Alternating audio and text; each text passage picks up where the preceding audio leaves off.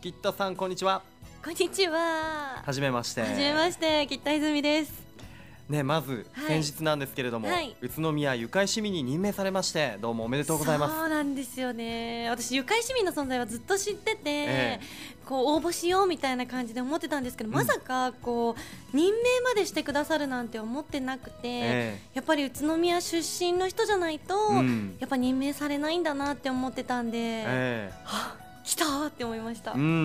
そうなんですよね。橘田さんは宇都宮出身、そして在住ではないということなんですが、今回そんな方の任命っていうのは初めてだということですよね。そうなんですよね。私も事務所で叫びましたね。マジかみたいな感じで叫んだぐらい。まず市長さんに会えるっていうことも嬉しかったんですけど、宇都宮出身になりたいってずっと言ってたんで、もう今慣れた気分ですね。そのね、思いも通じたのかなと思うんですが、僕もね、任命式実は後ろの方で見ていたんですが、あの若い人は誰だろうと思って見てました。僕でしたね。あの市長からね、宇都宮餃子をよろしくお願いしますと、そして素敵な着物ですねなんてね言われてましたよね。今もその着物姿でねいらっしゃいます。そうなんですよ。赤いチェックに大きくですね、白いこうぷっくりとした美味しそうな餃子がデザインされてるんですよね。どうしたんですか？オーダーして着物のその作ってる方に作ってもらったんですけど、なんかこういろんなところで餃子を紹介する仕事とかをしてるんですけど、やっぱ洋服って、餃子の洋服ってどこにも売ってないんで作んないとないなって思って、でもなんだろう、こう年配の方から子供までこう見て、わあすごいって思われる服ってなんだろうって思ったら、やっぱ日本は着物かなって思って、日本の文化をこう大事にしてるアピールで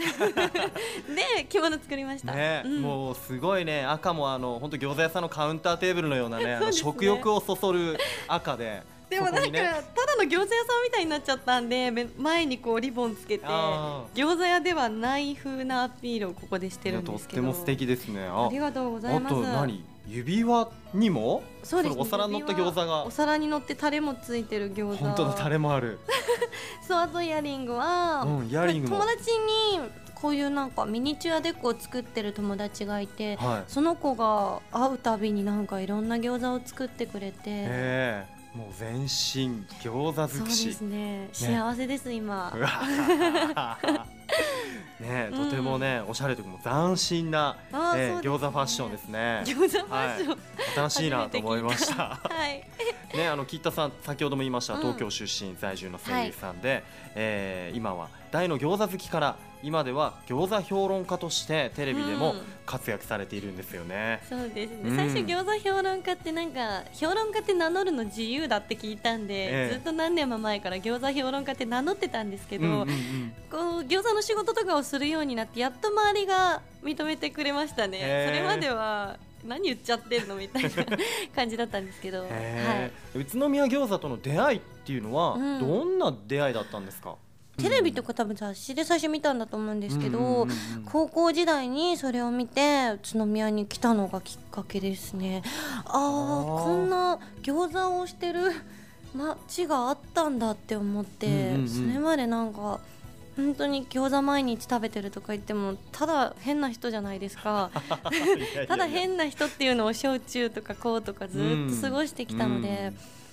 私の人生をそのなんだろう表してるような街にここにあったんだって思って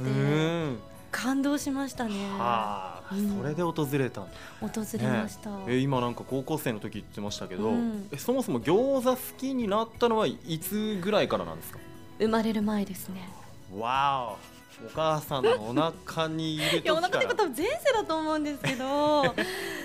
う物心ついた時から、何食べたいで餃子しか行ったことのない子供だったらしいんで、多分本当に今じゃなくて生まれる前の話だって思ってます。もう前世からね、はあ、そう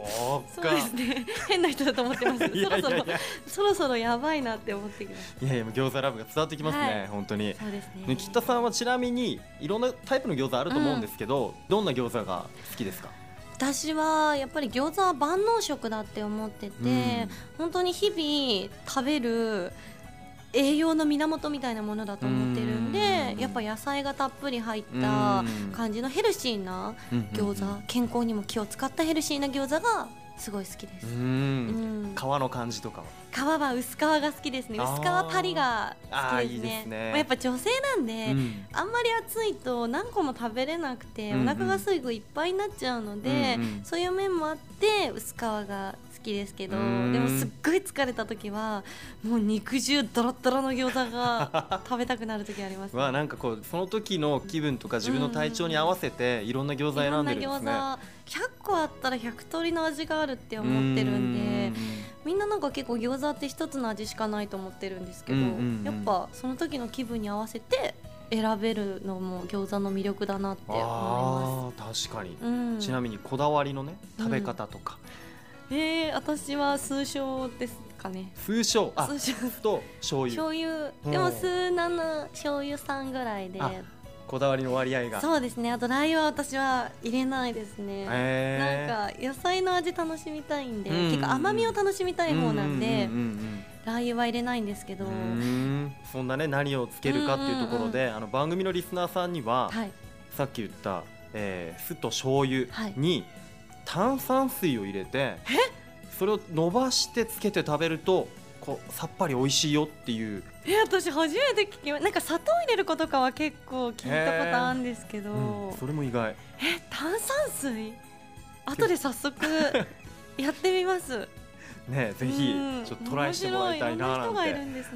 思います。本当いろんな人いますね。でも好みですもんね、タレも餃子の種類も。